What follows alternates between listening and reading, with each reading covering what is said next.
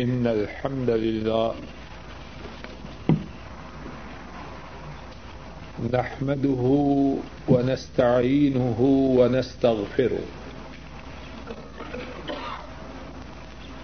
ونعوذ بالله من شرور أنفسنا ومن سيئات أعمالنا من يهده الله فلا مضل له ومن يضلل فلا هادي له وأشهد أن لا إله إلا الله وحده لا شريك له وأشهد أن محمدا عبده ورسوله صلى الله عليه وسلم. أما بعد فإن خير الحديث كتاب الله وخير الهدي هدي محمد صلى الله عليه وسلم وشر الأمور محدثاتها وكل محدثة بدعة وكل بدعة ضلالة وكل ضلالة في النار اللهم صل على محمد وعلى آل محمد كما صليت على إبراهيم وعلى آل إبراهيم إنك حميد مجيد اللهم بارك على محمد وعلى آل محمد كما باركت على إبراهيم وعلى آل إبراهيم إنك حميد مجيد. اللهم انفعنا بما علمتنا وعلمنا ما ينفعنا وزدنا علما سبحانك لا علم لنا إلا ما علمتنا إنك أنت العليم الحكيم رب اشرح لي صدري ويسر لي أمري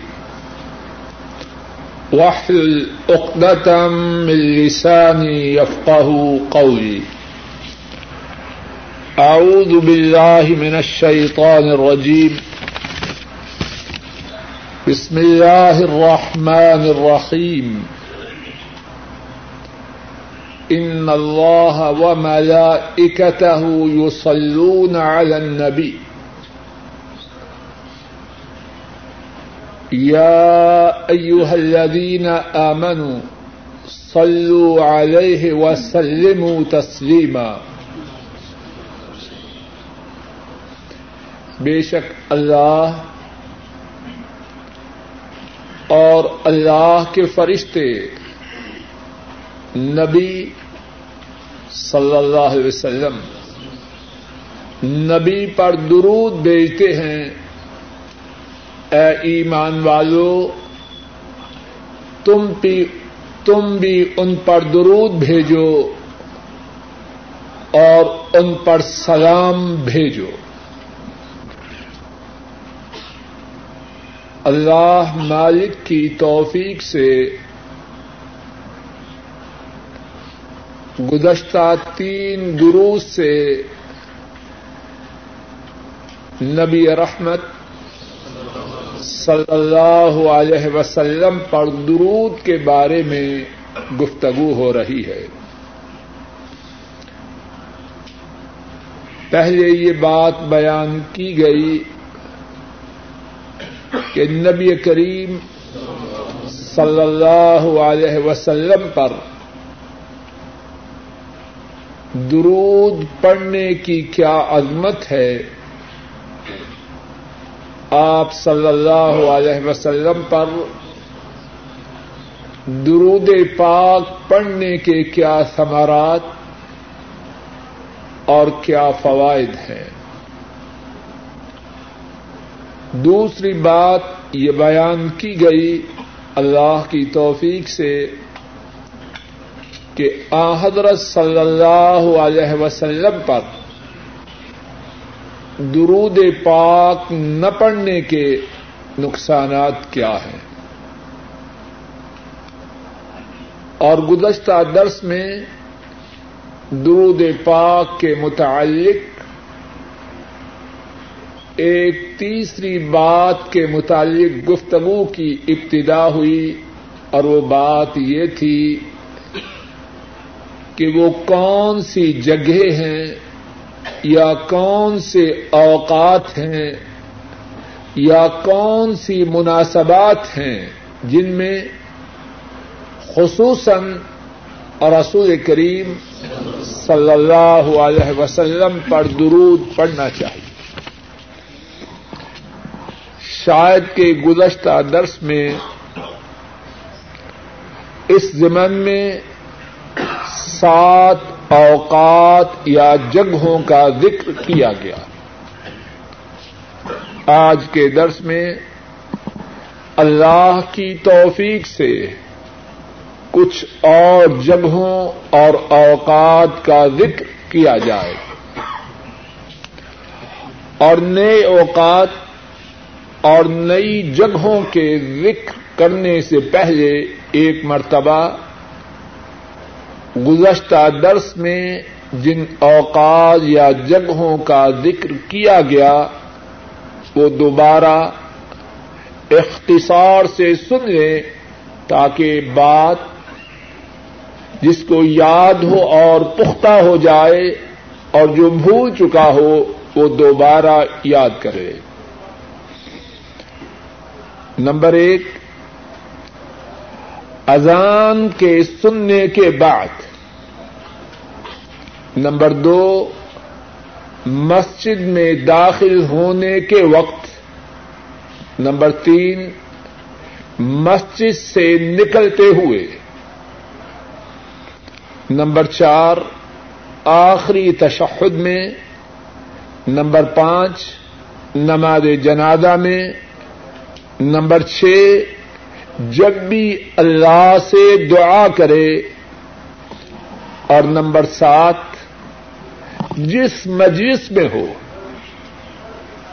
اس کی مجلس اللہ کے ذکر اور اللہ کے نبی پر درود سے خالی نہ رہے۔ اور آخر میں یہ بات حدیث پاک کے حوالے سے بیان کی گئی، وہ مجلس جس میں نبی پاک صلی اللہ علیہ وسلم پر درود نہ پڑھا جائے، وہ اتنی زیادہ بدبودار اور گندی ہے کہ مردار کی بدبو سے بھی زیادہ بدبودار ان سات جگہوں اور اوقات کے علاوہ جو اور جگہیں اور اوقات ہیں، اللہ کی توفیق سے گن کے ارض کرتا ہوں اور کوشش کروں گا کہ ہر وقت یا جگہ کے ساتھ دلیل آٹھویں جگہ یا وقت جب عمرہ کرنے والا عمرہ کرتے ہوئے صفا پہاڑی پہ پہنچے، اللہ کی توحید کے اعلان کے ساتھ ساتھ اللہ کے نبی پہ درود پڑے۔ اور پھر جب مروا پہ پہنچے، وہاں بھی اللہ کی توحید کا اعلان کرنے کے ساتھ ساتھ اس شخصیت پاک پر درود پڑھے جس نے امت کو توحید سکھلائی۔ حدیث پاک میں ہے،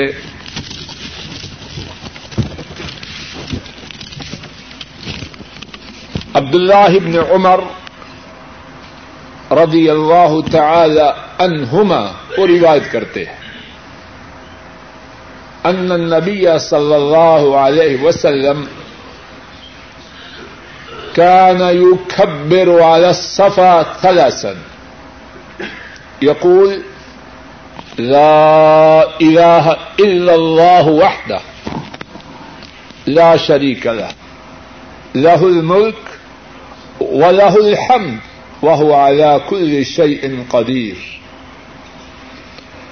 ثم يصلي على النبي صلى الله عليه وسلم ثم يدعو ويطيل القيام بالدعاء ثم يفعل على المروة مثل ذلك عبد الله بن عمر رضی اللہ تعالی عنہما اور ان پر بھی اللہ کی تعداد رحمت کہ انہوں نے نبی مکرم صلی اللہ علیہ وسلم کی باتوں کو، آپ کے افعال کو سنا اور دیکھا اور امت تک پہنچایا۔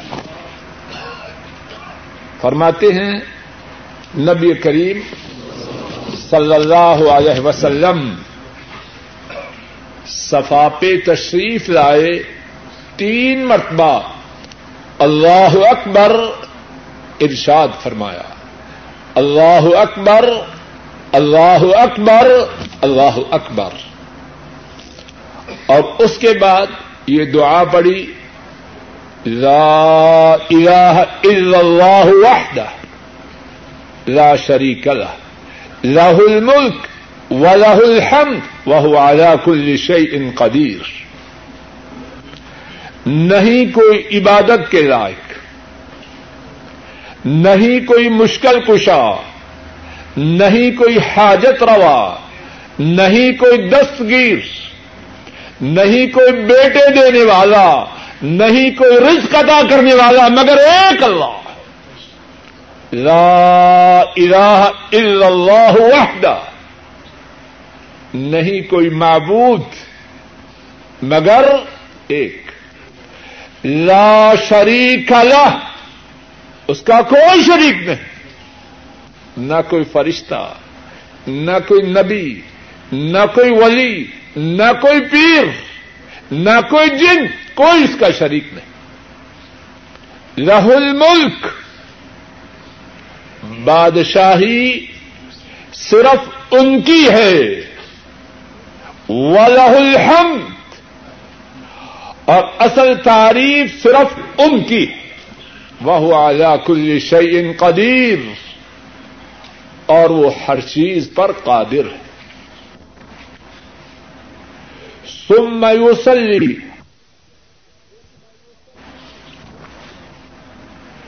ثم يصلي على النبي صلی اللہ علیہ وسلم۔ پھر اس کے بعد نبی کریم سسم کیا کرتے؟ درود پڑھتے نبی پر۔ اپنے آپ پر۔ امت کو سکھلانا ہے۔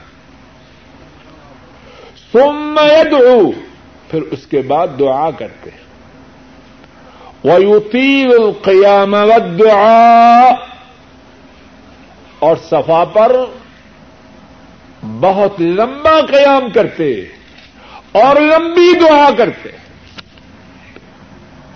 اور یہ بات بھی سمجھ لیجیے اور یاد کر لیجیے صفا پہ آنا ہے تین مرتبہ اللہ اکبر۔ پھر یہ دعا پڑھنی ہے، لا الہ الا اللہ وحدہ۔ پھر کیا پڑھنا ہے؟ سب بولو۔ اس دعا کے بعد کیا پڑھنا ہے؟ نبی کریم صلی اللہ علیہ وسلم پر درود۔ اور پھر اس کے بعد کیا کرنا ہے؟ لمبی دعا کرنی ہے۔ لوگوں، سنو، فائدے کی بات ہے اور یاد کرو۔ ہر وہ مقام جس پر مدینے والے نے خصوصی دعا کی ہے، وہ قبولیت کا مقام ہے۔ اللہ کو وہ مقام پوکا پیارا ہے۔ کتنے ہمارے بھائی ہیں، عمرہ کرتے ہیں، صفا پہ اس طرح گھوم کے گزر جاتے ہیں جیسے بچے کھیل رہے ہو ایسے ہے کہ نہیں؟ محرومی کی بات۔ محرومی کی بات۔ اب وقت ہے اللہ کی توحید کے اعلان کا، اللہ کے نبی پر درود پڑھنے کا، اور اس کے بعد لمبی دعا کرنے کا۔ اور اس محروم کو پتا ہی نہیں۔ اور فرمایا، ابن عمر رضی اللہ تعالی عنہما نے، ثم يفعل على المروة مثل ذلك آپ صلی اللہ علیہ وسلم نے جو صفا پہ کیا، وہ کہاں کیا؟ سب بولو، مروا پہ۔ مروا پہ پہنچ کے بھی کیا کرنا ہے؟ تین مرتبہ۔ اللہ اکبر۔ پھر یہ دعا، لا الہ الا اللہ وحدہ۔ اور پھر نبی پاک سب پہ درود، اور پھر لمبی دعا۔ درود پاک پڑھنے کی آٹھویں جگہ یا آٹھواں وقت جو بیان کیا صفا اور مروا پر۔ نواں وقت۔ رسول کریم صلی اللہ علیہ وسلم، آپ کا جب بھی ذکر پاک آئے آپ کا جب بھی اس میں گرامی کانوں تک پہنچے، زبان سے آپ پر درود جاری ہو جا۔ امام تبرانی رحمہ اللہ وہ بیان کرتے ہیں۔ حضرت انس رضی اللہ تعالی ان بیان کرتے ہیں۔ آپ صلی اللہ علیہ وسلم نے فرمایا من ذکر تو آئندہ فل یوسل علی، جس کے پاس میرا ذکر ہو، وہ کیا کرے؟ وہ مجھ پہ درود پڑھے صلی اللہ علیہ وسلم۔ اور یہ بات پہلے گزر چکی ہے۔ وہ شخص بخیل ہے۔ جس کے سامنے آپ کا ذکر پاک آئے اور اس کی زبان آپ پر درود پڑنے کے لیے جاری نہ ہو جائے۔ اور یہ بات بھی گزر چکی ہے۔ نبی پاک صلی اللہ علیہ وسلم نے جو سراپا رحمت تھے، مجسمہ شفقت تھے ان کی رحمت کی یہ کیفیت اللہ کی ساری خدائی میں اللہ کے بعد ہمارے سب سے زیادہ مہربان انہیں ہم پر اتنی شفقت کعبہ کے رب کی قسم ہم اپنی جانوں کے اتنے خیرخواہ نہیں جتنے مدینے والے ہمارے خیرخواہ النبی اولا بالمؤمنین من انفسهم اللہ کلام پاک میں فرما رہے ہیں۔ مومنوں کو اپنی جانوں سے جتنا تعلق ہے، مدینے والے کو ایمان والوں سے اس سے زیادہ تعلق ہے۔ اور اللہ کی بات غلط ہو سکتی ہے۔ انہوں نے اس کے لیے بدعا کی ہے جو آپ کا نام سن کر آپ پر درود نہ پڑے۔ اور یہ حدیث پہلے گزر چکی ہے۔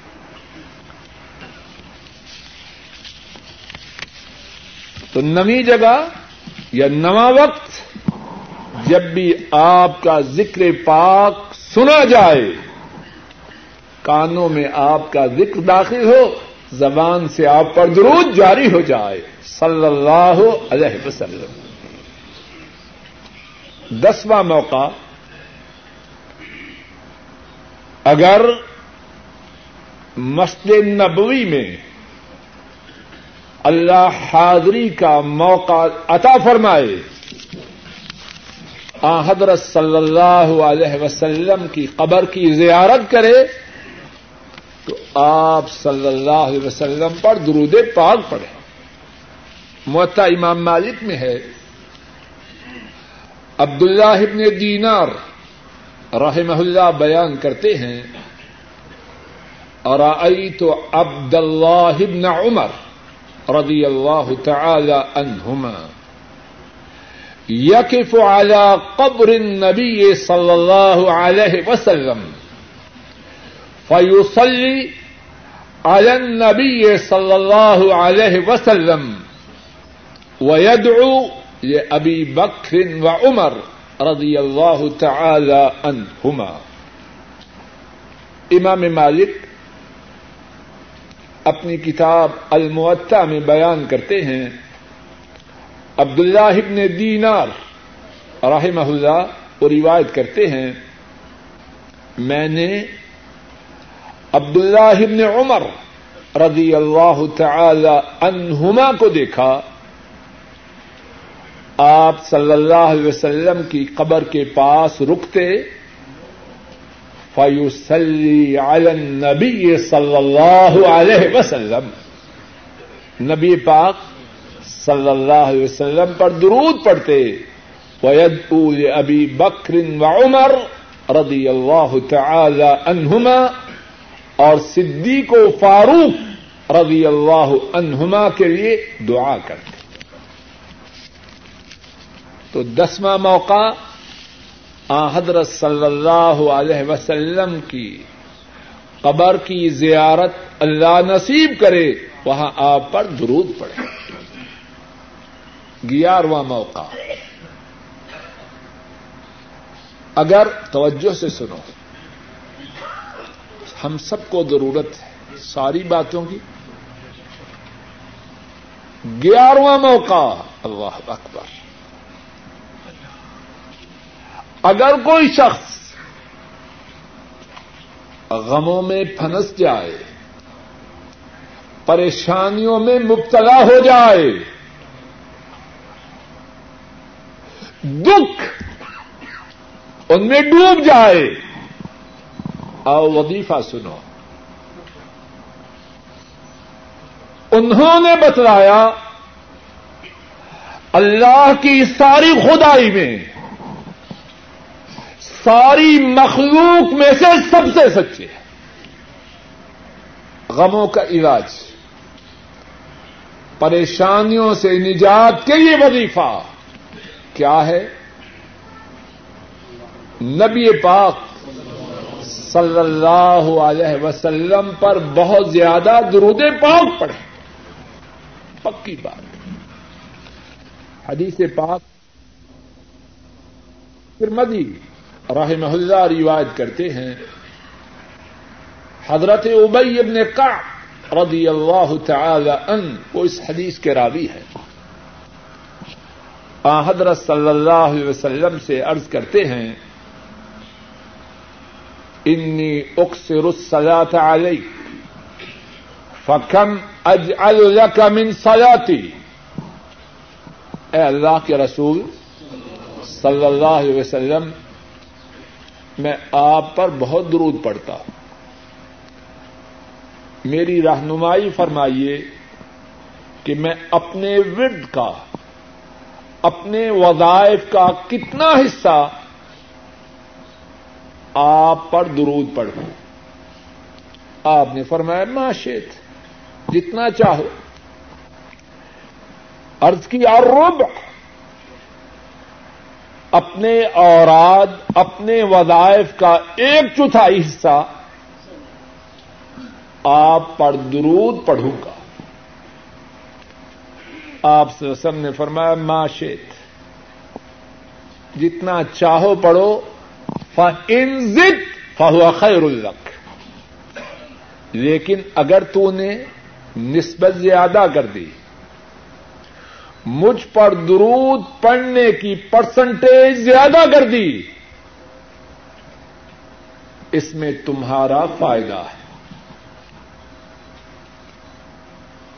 وہ ارض کرنے لگے انس اگر فائدہ زیادہ ہے تو میں ایک چوتھائی کے بجائے آدھا حصہ، پچاس فیصد۔ اپنے اوراد و وظائف کا آپ پر درود پڑھنے کے لیے مخصوص کر دوں گا۔ آپ سم نے فرمایا معاشد جتنا چاہو ان ضد ہوا خیر الک لیکن سن لو۔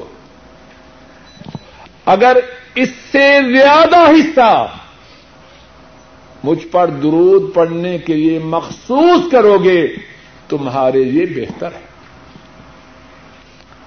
ارض کرنے لگے، فصل و سعید اگر درود پاک پڑھنے کی نسبت کا بڑھانا میرے لیے بہتر ہے، تو اپنے اوراد کا دو تہائی آپ پر درود پاک پڑھنے کے لیے مخصوص کر دوں گا۔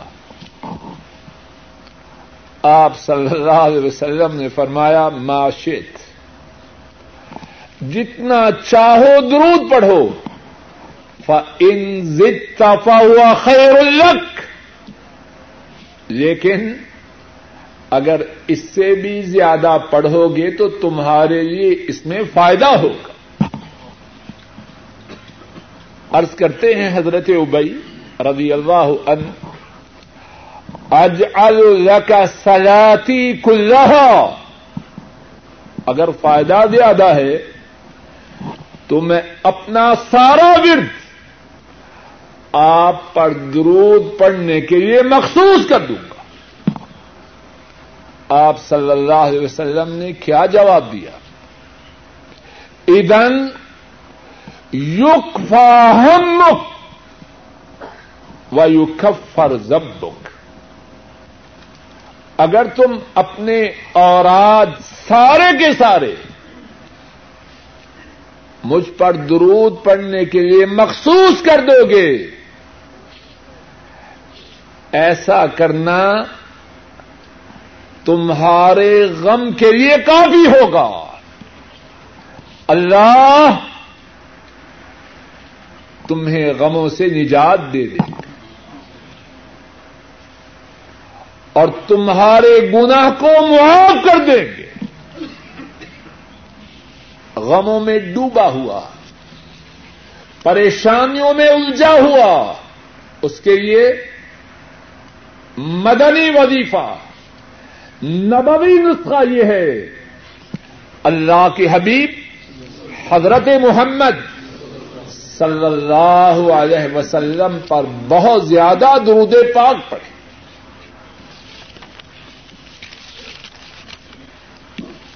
گیارہواں فائدہ، گیارہواں وقت۔ یہ بیان کیا غم کے وقت، پریشانی کے وقت۔ بارہواں وقت، اگر گنا ہو جائے، جان بوجھ کے نہ کرے۔ گنا ہو جائے۔ چاہے کہ اللہ اس کے دامن کو گنا سے پاک کر دے۔ اس کے لیے کتنے طریقے ہیں۔ اور ان طریقوں میں سے ایک مؤثر اور مفید طریقہ یہ ہے، اللہ کے حبیب پر درود پاک پڑھے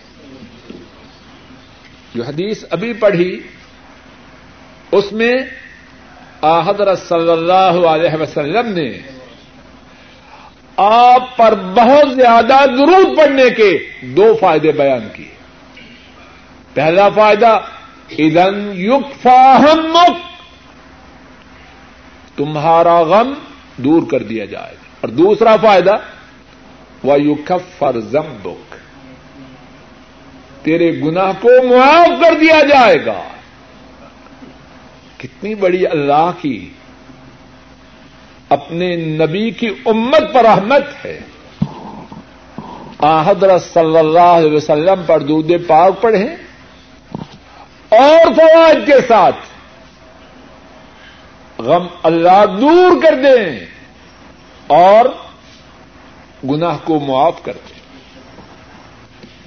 ایک اور حدیث پاک میں ہے اور رسول کریم صلی اللہ علیہ وسلم نے بیان فرمایا کہ جو شخص مجھ پہ درود پڑھے، اس کے فوائد بیان کرتے ہوئے فرمایا۔ اور پہلے یہ بات گزر چکی ہے کہ اللہ اس کے دس گناہوں کو مٹا دیتے ہیں۔ ایک اور حدیث میں ہے، امام ابن ابی عاصم رحمہ اللہ بیان کرتے ہیں، حضرت انس رضی اللہ تعالی ان اس حدیث کے راوی ہیں۔ آپ صلی اللہ علیہ وسلم نے فرمایا سلو علیہ، فإن الصلاة علیہ کفارت لکم۔ لوگو مجھ پر درود پڑھو۔ اور بات پہلے گزر چکی ہے کیا وہ ہمارے درود کے محتاج ہیں؟ سب جواب دو۔ بالکل۔ فرمایا سلو علیہ۔ اس پہ درود پڑھو۔ صلی اللہ علیہ وسلم۔ ان سلط علیہ کفارت الرقم فرمایا، تمہارا مجھ پر درود پڑنا اس میں تمہارے گناہوں کا کفارہ ہے۔ مجھ پہ درود پڑھو گے۔ اللہ تمہارے گناہوں کو معاف کر دے گا۔ جب گنا ہو کوشش کرے۔ اللہ سے معافی بھی مانگے، استغفار بھی کرے اور نبی پاک صلی اللہ علیہ وسلم پر درود پڑے تیرہویں جگہ یا تیرواں وقت جمعہ کے دن، خصوصاً حضرت صلی اللہ علیہ وسلم پر کثرت سے درود پاک پڑھنے کی کوشش کریں۔ امام احمد، امام ابو داود، امام نسائی اور بعض دیگر محدثین نے یہ حدیث بیان کی ہے۔ حضرت اوس رضی اللہ تعالی ان اس حدیث کے راوی ہیں۔ آپ صلی اللہ علیہ وسلم نے فرمایا، ان من افضل ایامکم یوم الجمعہ. تمہارے افضل دنوں میں سے جمعے کا دن ہے۔ فی ہے خود کا آدم، جمعہ کے دن آدم علیہ السلام پیدا کیے گئے۔ وفی قبض، اسی دن فوت ہوئے۔ وفی نفخا وفی استعقا جمعہ کے دن سور میں پھونکا جائے گا، جس سے سب مر جائیں گے۔ پھر پھونکا جائے گا، سب اٹھ جائیں گے۔ یہ بات بھی جمعے کے دن ہوگی۔ اور پھر فرمایا اکثرو علیہ من الصلاة۔ اس دن جمعے کے دن مجھ پر زیادہ درود پڑا ان سجا کم معروض تمہارا درود مجھ پر پیش کیا جاتا ہے۔ صاحبہ نے عرض کی، اے اللہ کے رسول، صلی اللہ علیہ وسلم، آپ پر ہمارا درود آپ کے فوت ہونے کے بعد کیسے پیش کیا جائے گا؟ آپ کا جسم تو ختم ہو چکا ہوگا۔ آپ صلی اللہ علیہ وسلم نے فرمایا، ان اللہ عز وجل قد حرم على الارض ان تاكل اجساد الانبیاء علیہم السلام. اللہ نے زمین پر یہ حرام قرار دے دیا ہے کہ وہ انبیاء کے اجسام کو کھا سکے۔ اللہ اس پہ قادر ہیں کہ نہیں؟ لوگ مسالے لگائیں تو چیز کی حفاظت کریں اور اللہ کے لیے اپنے انبیاء کے جسم کی حفاظت کرنا کوئی مشکل ہے؟ بولو، اللہ کے لیے کیا مشکل ہے؟ ہاں چھوٹی سی بات یہاں سمجھیے کیا اس کا مقصد یہ ہے کہ نبی پاک سے سم قبر میں اسی طرح زندہ ہیں؟ جس طرح دنیا میں تھے، یہ بات نہیں۔ اب جو دنیاوی زندگی بسر کر رہا ہو، اسے مٹی کے نیچے دفن کرنا اس کی عزت ہے یا توہین ہے؟ معاذ اللہ۔ وہ زندگی ہے برزخی اور شاندار زندگی ہے۔ معاذ اللہ، اس شاندار زندگی سے کھینچنا کسی اور زندگی کی طرف، اس میں عزت نہیں توحید ہے۔ اور اس زندگی کی کیا کیفیت ہے وہ اللہ ہی جانے دنیا میں رہتے ہوئے اس زندگی کا صحیح معنوں میں شعور حاصل کرنا انسانوں کی طاقت سے باہر اور سعادت یہ ہے جیسے کتاب و سنت میں ذکر ہے، سمعنا واطانا اب کیسے ہے؟ وہ اللہ ہی جانے۔ اور اسی طرح درود پاک کا آپ پر پیش کیا جانا وہ کیسے ہے؟ کعبہ کے رب کی قسم، نہ ہم سمجھے ہیں، نہ سمجھ سکتے وہ جہان ایسا ہے، وہ جہان ایسا ہے جب جائیں گے تب پتا چلے۔ لیکن ہمارا ایمان ہے، جو ہمارے رب نے کلام پاک میں فرمایا وہ برحق ہے۔ اور جو ہمارے نبی کریم صلی اللہ علیہ وسلم نے سنت پاک میں فرمایا، وہ حق اور ہر وہ بات جو اس کے مخالف ہے، وہ باتیں وہ قدموں کے نیچے ہے۔ لیکن کسی کو اس بات کی اجازت نہیں کہ کتاب و سنت میں جو بات آ چکی ہے، اس میں اپنی پکچر لگائے۔ جہاں تک بات آئی ہے، وہیں تک رکے۔ اسی میں سلامتی ہے۔ اسی میں عافیت ہے۔ اسی میں خیریت ہے۔ آگے نہ بڑھے۔ تو بارواں وقت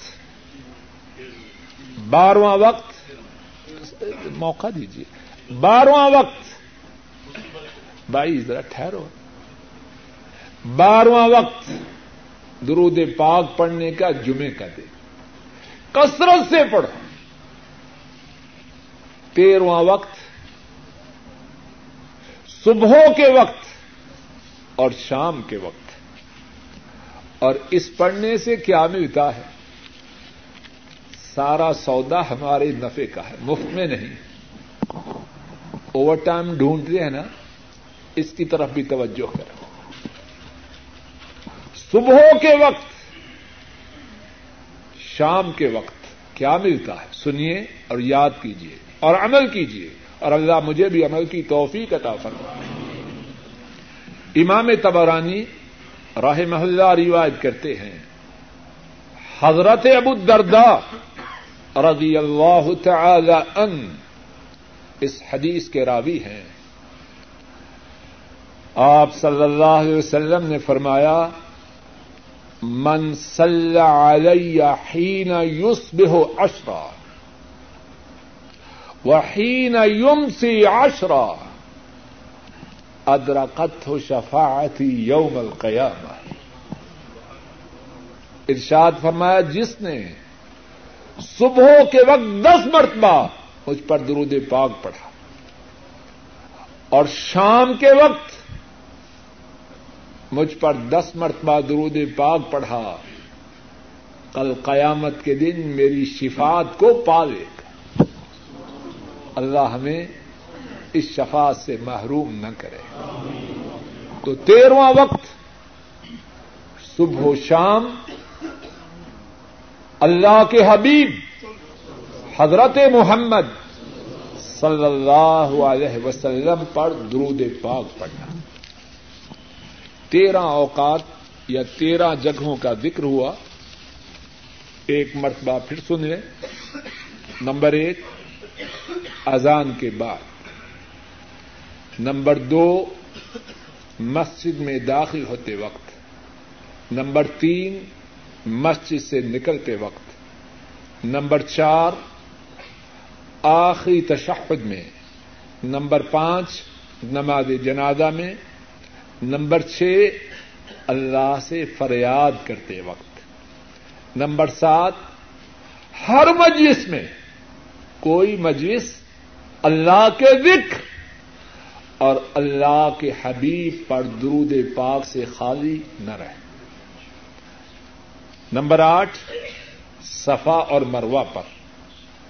نمبر نو، جب بھی ذکر پاک آئے کانوں میں آپ کا اس میں گرامی داخل ہو، زبان پر آپ پر درود جاری ہو جائے۔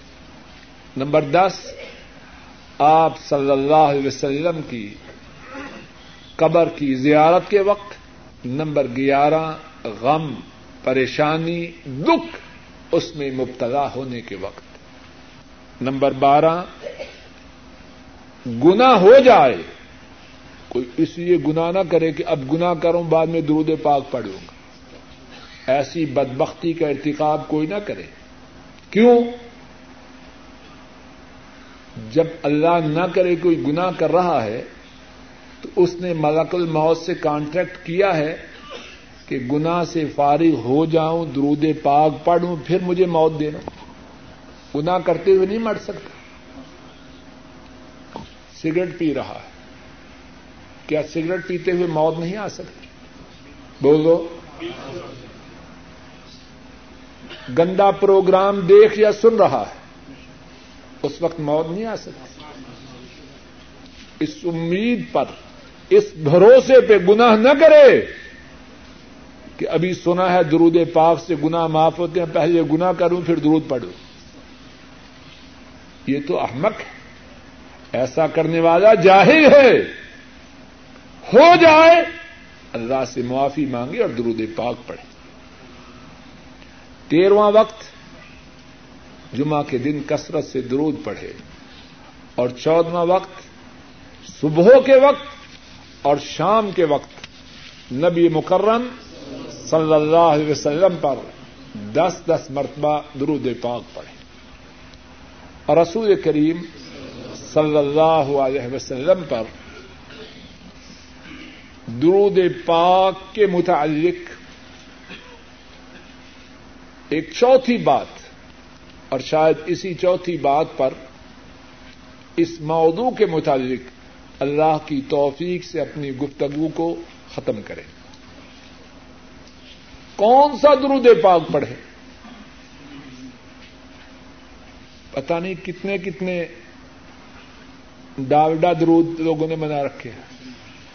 اور نام اتنے اتنے نام مجھے تو خیر آتے نہیں۔ نبی کریم صلی اللہ علیہ وسلم۔ اپنے صحابہ کو سکھلایا۔ صحیح بخاری میں پکی بات۔ قرآن پاک کے بعد سب سے زیادہ صحیح کتاب کون سی ہے؟ سب بولو۔ صحیح۔ کوئی کتاب اس کی ٹکر کی ہے؟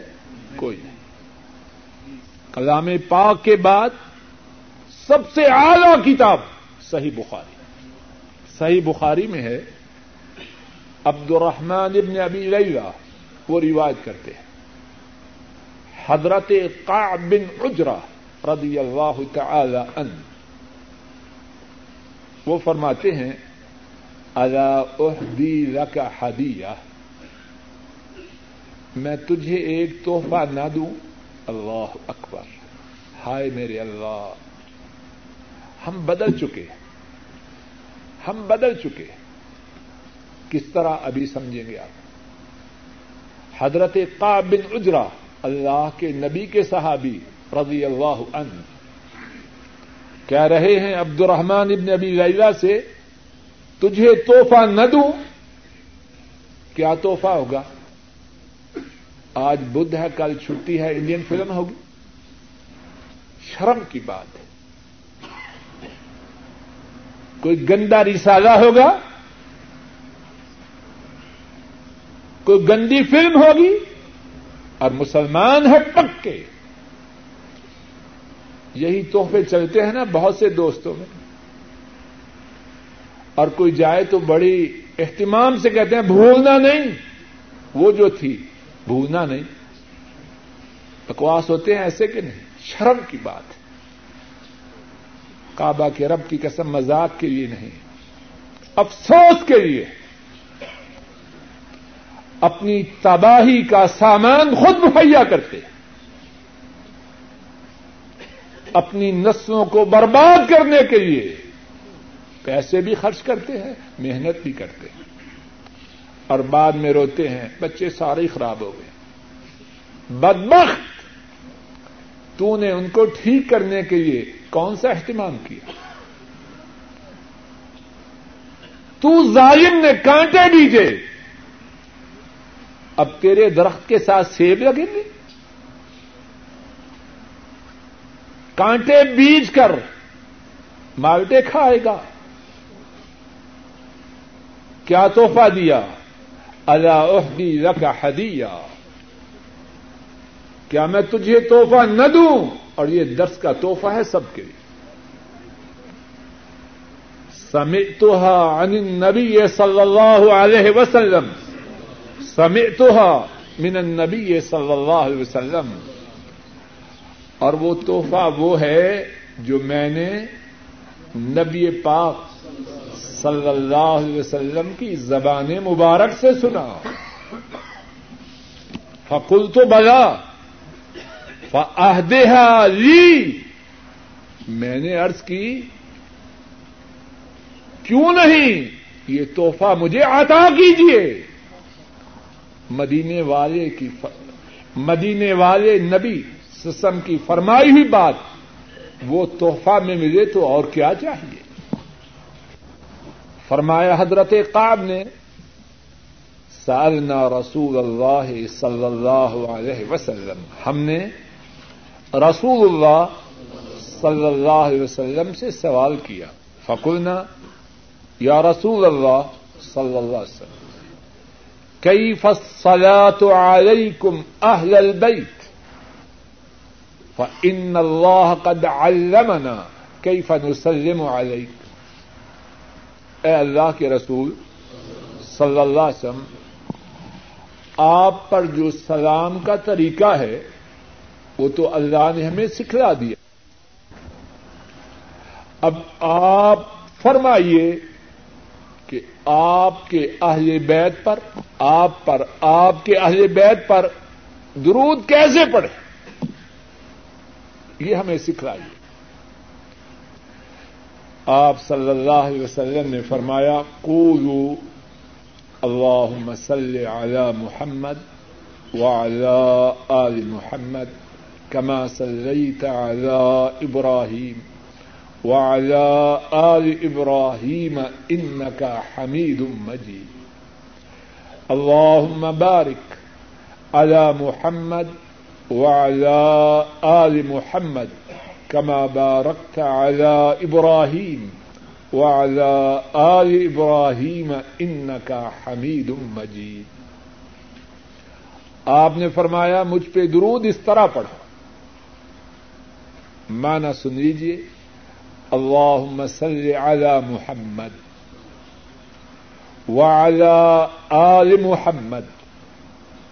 اے اللہ، محمد صلی اللہ علیہ وسلم پر رحمت فرما۔ اور آپ کی آل پر رحمت فرما۔ محمد صلی اللہ علیہ وسلم پر رحمت فرما اور آل محمد پر رحمت فرما۔ کما صلی تعلی ابراہیم وعلی آل ابراہیم۔ جس طرح آپ نے رحمت فرمائی، ابراہیم پر اور ابراہیم کی آل پر علیہ السلط وسلم ان کا حمید مجید۔ بے شک آپ تعریف والے بزرگ۔ اللہ مبارک علی محمد وعلى آل محمد۔ اے اللہ، برکت عطا فرما۔ محمد صلی اللہ علیہ وسلم کو۔ اور آل محمد کو جس طرح آپ نے برکت عطا فرمائی یا برکت نازل فرمائی، ابراہیم علیہ السلام پر اور آل ابراہیم پر ان کا حمید مجید، بے شک آپ تعریف والے بزرگ آپ صلی اللہ علیہ وسلم نے یہ درود پاک اپنے صحابہ کو سکھلایا۔ اللہ مالک اپنے فضل و کرم سے کہنے والے کو، سب سننے والوں کو، ہمارے بہن بھائیوں کو، ہماری اولادوں کو زیادہ سے زیادہ نبی کریم صلی اللہ علیہ وسلم پر درود پاک پڑھنے کی توفیق عطا فرمائے اور درود پاک پڑھنے کی وجہ سے اپنے فضل و کرم سے ہم پر اپنی رحمت نادر فرمائے، ہمارے درجات کو بلند فرمائے ہمارے گناہوں کو معاف فرمائے، ہمارے غموں کو دور فرمائے، ہماری پریشانیوں کو دور فرمائے۔ کل قیامت کے دن اپنے فضل و کرم سے اللہ مالک اتنا درود پاک ہمیں دنیا میں پڑھنے کی توفیق عطا فرمائے کہ اللہ کے فضل و کرم سے اس درود پاک پڑھنے کی وجہ سے اللہ کی رحمت سے آپ صلی اللہ علیہ وسلم کی شفات ہمارے نصیب میں ہو جائے۔ اے اللہ، گزشتہ زندگی میں درود پاک پڑھنے میں جو کوتاہی ہو چکی، وہ معاف فرما۔ اور اب جب تک زندگی ہے، درود پاک پڑھنے میں کوتاہی نہ ہو۔ اے اللہ، ہماری زبانیں اپنے نبی پاک سسم پر درود کے لیے جاری فرما دے۔ اے اللہ، ہماری مجالس میں آپ کا ذکر ہو۔ آپ کے نبی کریم سسم پر درود ہو۔ اے اللہ، ہمارے گناہوں کو معاف فرما۔ اے اللہ، بات کے کہنے میں، سننے میں جو غلطی ہوئی، جو کوتاہی ہوئی، جو بے ادبی ہوئی، جو گستاخی ہوئی، اے اللہ، اس کو معاف فرما۔ اور اے اللہ، جو ٹھیک بات آپ کی توفیق سے کہی گئی اور سنی گئی، اے اللہ، اس کو قبول فرما۔ اے اللہ، اس کو قبول فرما۔ اے اللہ، اس کو قبول فرما۔ اے اللہ، اس ٹھیک بات پر کہنے والے کو، سننے والوں کو عمل کی توفیق عطا فرما۔ اے اللہ، اس ٹھیک بات کو ہمارے گناہوں کی معافی کا سبب بنا۔ ہمیں اپنے قریب بنانے کا سبب بنا۔ اے اللہ، اس ٹھیک بات کو ہماری پریشانیوں کی دوری کا، بیماریوں کے رفع ہونے کا ذریعہ بنا۔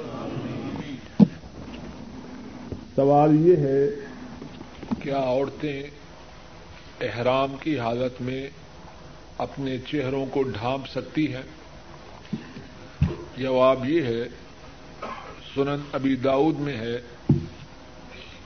آشا صدیقہ رضی اللہ تعالی عنہا بیان کرتی ہیں، ہم نبی کریم صلی اللہ علیہ وسلم کے ساتھ سواریوں پر سوار جا رہی تھی۔ جب بھی ہمارے پاس سے سوار گزرتے، ہم اپنی اوڑھنیوں کو اپنے چہروں پر ڈال دیتے۔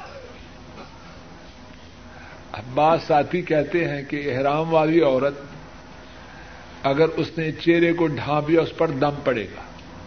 اب بتلائیں کہ عائشہ صدیقہ رضی اللہ تعالی عنہا انہوں نے حضرت صلی اللہ علیہ وسلم کی معیت میں اور آپ کے ساتھ دیگر جو عورتیں تھیں، انہوں نے چہرے کو ڈھانپا غلط کیا یا صحیح کیا؟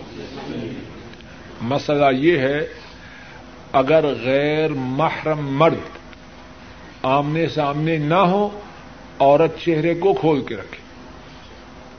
لیکن جہاں کہیں غیر محرم ہو، اپنے چہرے کو ڈھانپ کے رکھے۔ ایک سوال یہ ہے، حج اکبر کیا ہے؟ ماشاء اللہ تبارک الرحمان وہاں انڈیا، پاکستان، بنگلہ دیش میں ہے کہ جب حج جمعے کے دن ہو، وہ حج اکبر اور باقی سب حج اصغر۔ ایسے کہتے ہیں نا، یہ غلط بات ہے۔ ہر حج حج اکبر ہے۔ جو حج ہے، وہ حج اکبر ہے۔ یہ جو بات ہے نا کہ جمعے کے دن حج اکبر، باقی حج اصغر، یہ میڈ ان انڈیا یا میڈ ان پاکستان ہے۔ جہاں سے آیا، وہیں واپس بھیج دو۔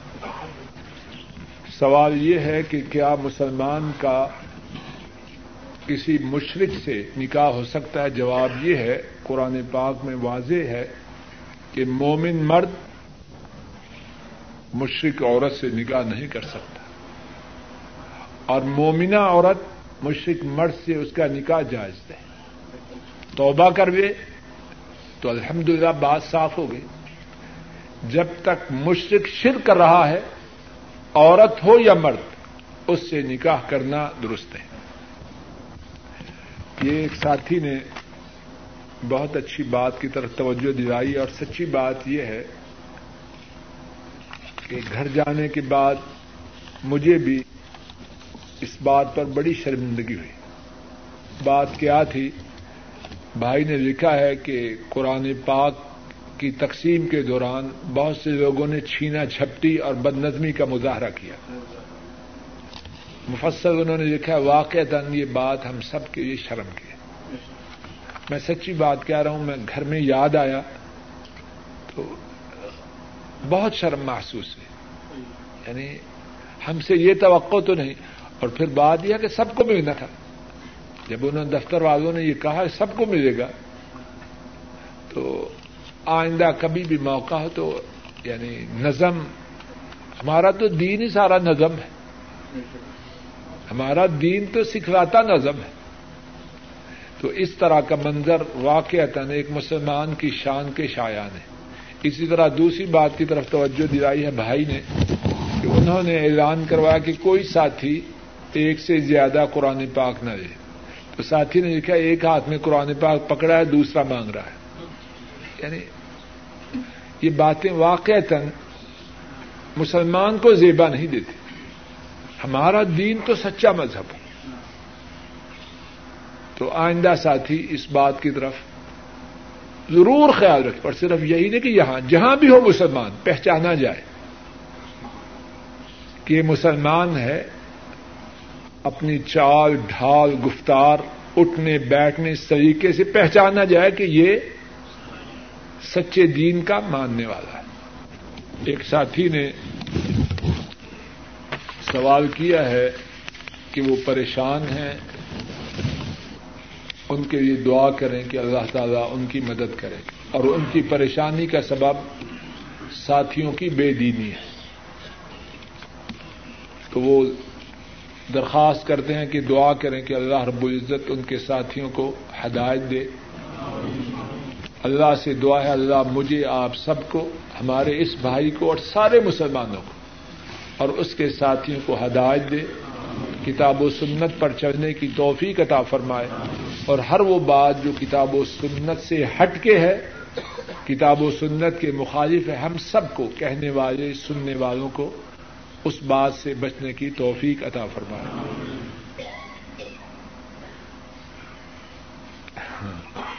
ایک سوال یہ ہے کہ ہمارے اس بھائی نے اپنی بیگم صاحبہ کا حقمار ادا نہیں کیا۔ اب حج کے لیے جانا چاہتے ہیں، جا سکتے ہیں کہ نہیں؟ جواب یہ ہے کہ حق مہر بندے کے ذمہ قرض ہے۔ بندے کے ذمہ قرض ہے۔ اگر حج پر جانے کی وجہ سے حق مہر کی ادائیگی میں تاخیر ہوگی یا حق مار ہڑپ کرنا ہے، تو پہلے حق مار ادا کرے اگر حج پر جانا ہے، پھر بیگم صاحبہ کو لکھنا ہے کہ میں نے حج کیا اب حق مہر نہیں دینا، تو حج پہ نہ جائے، حق مہر ادا کرے عورتوں کی وہ حقوق اسلام میں اس کی بڑی پابندی۔ بہت سے لوگ دین کے نام پر عورتوں کے حقوق کو ہضم کرتے ہیں، بری بات ہے۔ اگر حج پر جانے کی وجہ سے بیوی کے حقمار کو ہڑپ کرنا ہے، حج پہ نہ جائے، بیوی کا حقمار ادا کرے۔ نمبر دو، اگر حج پر جانے کی وجہ سے حق مہر میں تاخیر ہوگی، تو بیوی کی اجازت کے بغیر حج پہ نہ جائے۔ اس سے پوچھے